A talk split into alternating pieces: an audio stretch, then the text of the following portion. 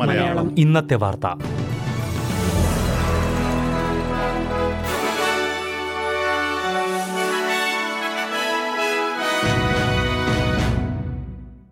നമസ്കാരം. S B S Malayalam ഇന്നത്തെ വാർത്തയിലേക്ക് സ്വാഗതം. ഇന്ന് രണ്ടായിരത്തി ഇരുപത്തിരണ്ട് മാർച്ച് പതിനഞ്ച്. ചൊവ്വാഴ്ച വാർത്ത വായിക്കുന്നത് ഡെലിസ് ഫോൾ വിക്ടോറിയയിലെ വിനോദസഞ്ചാരം സജീവമാക്കുന്നത് ലക്ഷ്യമിട്ട് വീണ്ടും വൗച്ചറുകൾ ലഭ്യമാകും. മെൽബണിലേക്കോ ഉൾനാടൻ വിക്ടോറിയയിലേക്കോ വിനോദയാത്രയ്ക്കായി പോകുന്നത് പ്രോത്സാഹിപ്പിക്കുകയാണ് ലക്ഷ്യം. ഒരു ലക്ഷത്തി അൻപതിനായിരം വൗച്ചറുകളാണ് ലഭ്യമാക്കുന്നത്. മുതിർന്ന പൗരന്മാർക്കാണ് ആദ്യ പരിഗണന. ചൊവ്വാഴ്ച മുതൽ വൗച്ചർ ലഭ്യമാകും. സീനിയർ സിറ്റിസൻസിനായി പതിനായിരം യാത്രാ വൗച്ചറുകളാണ് ഒരുക്കുന്നത്. മാർച്ച് ഇരുപത്തിമൂന്ന് മുതൽ പൊതുജനത്തിൽപ്പെട്ട എല്ലാവർക്കും വൗച്ചറുകൾ ലഭ്യമാകും. ഒരു ലക്ഷത്തി നാൽപ്പതിനായിരം വൗച്ചറുകളാണ് ഒരുക്കുന്നത്. മുൻപ് സർക്കാർ പ്രഖ്യാപിച്ച ഇരുന്നൂറ് മില്യൺ ഡോളറിന്റെ സാമ്പത്തിക ഉത്തേജക പാക്കേജിന്റെ ഭാഗമായാണ് മുപ്പത് മില്യൺ ഡോളറിന്റെ യാത്രാ വൗച്ചർ പദ്ധതി.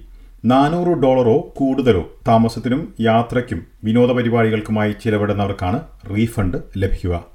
ഏപ്രിൽ എട്ട് മുതൽ മെയ് ഇരുപത്തിയേഴ് വരെയാണ് വൗച്ചറിന്റെ കാലാവധി. യാത്രാ വൗച്ചർ വഴി ഇരുന്നൂറ് ഡോളറായിരിക്കും റീഫണ്ടായി ലഭിക്കുക.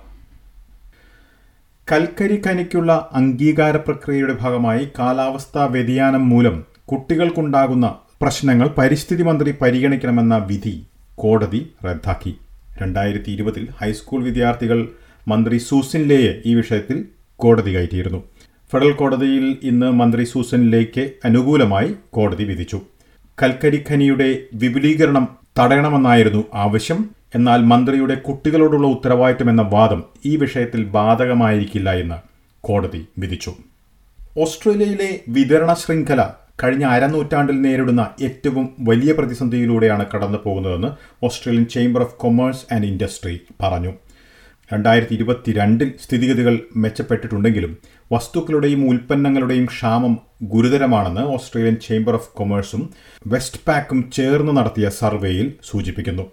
ആയിരത്തി തൊള്ളായിരത്തി എഴുപത്തിനാലിന് ശേഷം നേരിടുന്ന ഏറ്റവും വലിയ ഉൽപ്പന്നങ്ങളുടെ കുറവാണ് ഇപ്പോൾ നേരിടുന്നതെന്ന് എ സി സി ഐയുടെ ചീഫ് എക്സിക്യൂട്ടീവ് ആൻഡ്രൂ മെക്കല്ലാർ പറഞ്ഞു.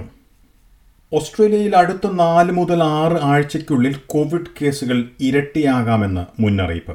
അതിവേഗം പടരുന്ന ഒമിക്രോൺ ബി എ ടു മൂലമുള്ള കേസുകളാണ് രാജ്യത്തെ നാലിലൊന്നുമെന്നാണ് കണക്കുകൂട്ടൽ. ഓസ്ട്രേലിയയിലെ കേസുകൾ ഇരട്ടിയാകാൻ സാധ്യതയുണ്ടെന്ന് ന്യൂ സൗത്ത് വെയിൽസ് സർവകലാശാല നടത്തിയ പഠനത്തിലാണ് സൂചിപ്പിക്കുന്നത്. കേസുകൾ കുത്തനെ ഉയരുന്ന പ്രവണത കാണുന്നുണ്ടെങ്കിലും വീണ്ടും ലോക്ക്ഡൌണിലേക്ക് പോകുവാൻ ആഗ്രഹിക്കുന്നില്ലെന്ന് ന്യൂ സൗത്ത് വെയിൽസ് ആരോഗ്യമന്ത്രി ബ്രഡ് ഹസാഡ് പറഞ്ഞു. ആളുകൾക്ക് ലോക്ക്ഡൌണുകൾ മതിയായെന്ന് ഹസാഡ് എ ബി സിയോട് പറഞ്ഞു. എന്നാൽ മാസ്ക് ഉപയോഗിക്കുന്നതും സോപ്പ് വെള്ളത്തിൽ കൈ കഴുകുന്നതും പോലെയുള്ള കോവിഡ് സുരക്ഷാ നടപടികൾ സ്വീകരിക്കാൻ പൊതുജനം ശ്രദ്ധിക്കണമെന്നും അദ്ദേഹം ആവശ്യപ്പെട്ടു.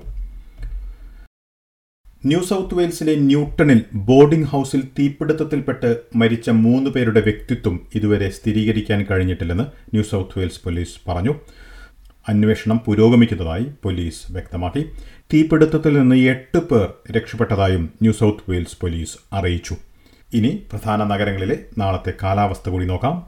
സിഡ്നിയിൽ ഒറ്റപ്പെട്ട മഴയ്ക്ക് സാധ്യത പ്രതീക്ഷിക്കുന്ന കൂടിയ താപനില ഇരുപത്തിയാറ് ഡിഗ്രി സെൽഷ്യസ്. മെൽബണിൽ മഴയ്ക്ക് സാധ്യത. പ്രതീക്ഷിക്കുന്ന കൂടിയ താപനില ഇരുപത്തിയഞ്ച് ഡിഗ്രി സെൽഷ്യസ്. ബ്രിസ്ബനിൽ ഒറ്റപ്പെട്ട മഴ പ്രതീക്ഷിക്കുന്ന കൂടിയ താപനില ഇരുപത്തിയൊൻപത് ഡിഗ്രി.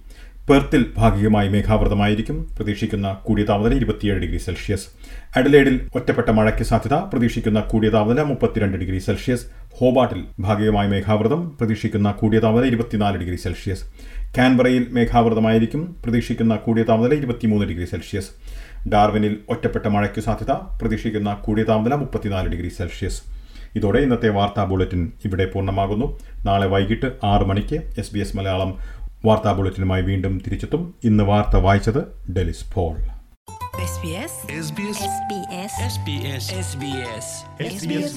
ഇന്നത്തെ വാർത്ത.